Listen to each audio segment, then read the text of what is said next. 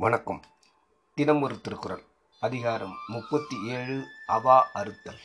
குரல் எண் முன்னூற்று அறுபத்தி எட்டு. அவா இல்லார்க்கு இல்லாகும் துன்பம் அகுது உண்டேல் தவா அது மேன்மேல் வரும்.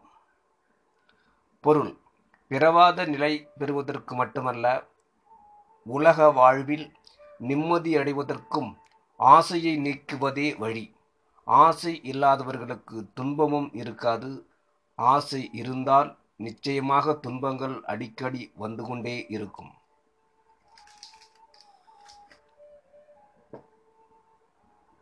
விளக்கம்.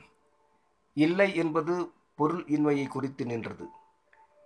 இதுவரையிலும் அவா என்ற பொருள் தன்னிடத்து உள்ளதாக வைத்து அதனை அறுத்ததற்கு உபாயமும் அற்றக்கால் வரும் நன்மையையும் கூறி வந்த திருவள்ளுவர் பொருளே இல்லாத பொழுது அவாயின்மை என்பதை உணர்த்த ஓர் உபாயம் கூறுகிறார். அவா நுண்பொருளாதலின் அது நீங்கினமையை அறிய முடியாது.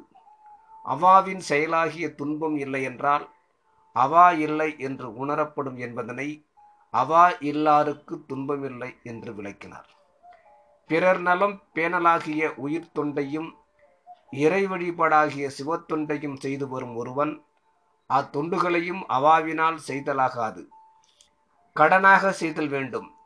அவாவினால் செய்தால் துன்பமே வரும் என்பதனை விளக்க அகது உண்டேல் துன்பம் தவா அது வரும் என்றார்.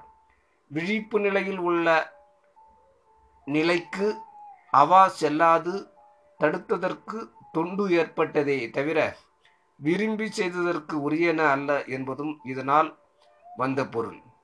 உடற்கு வரும் இடர் நல்வோங்கு பரத்து உற்றோர் அடுக்கும் ஒரு கோடியாக நடுக்கும் உறார் என்றும் எத்தொழிலை செய்தாலும் அது அவலத்தை பட்டாலும் முத்தர் மனமிறக்கும் மோனத்தே என்றும் நல்லூர் கூறியனவும் அவா அற்ற நினை நிலையினை உணர்த்தின.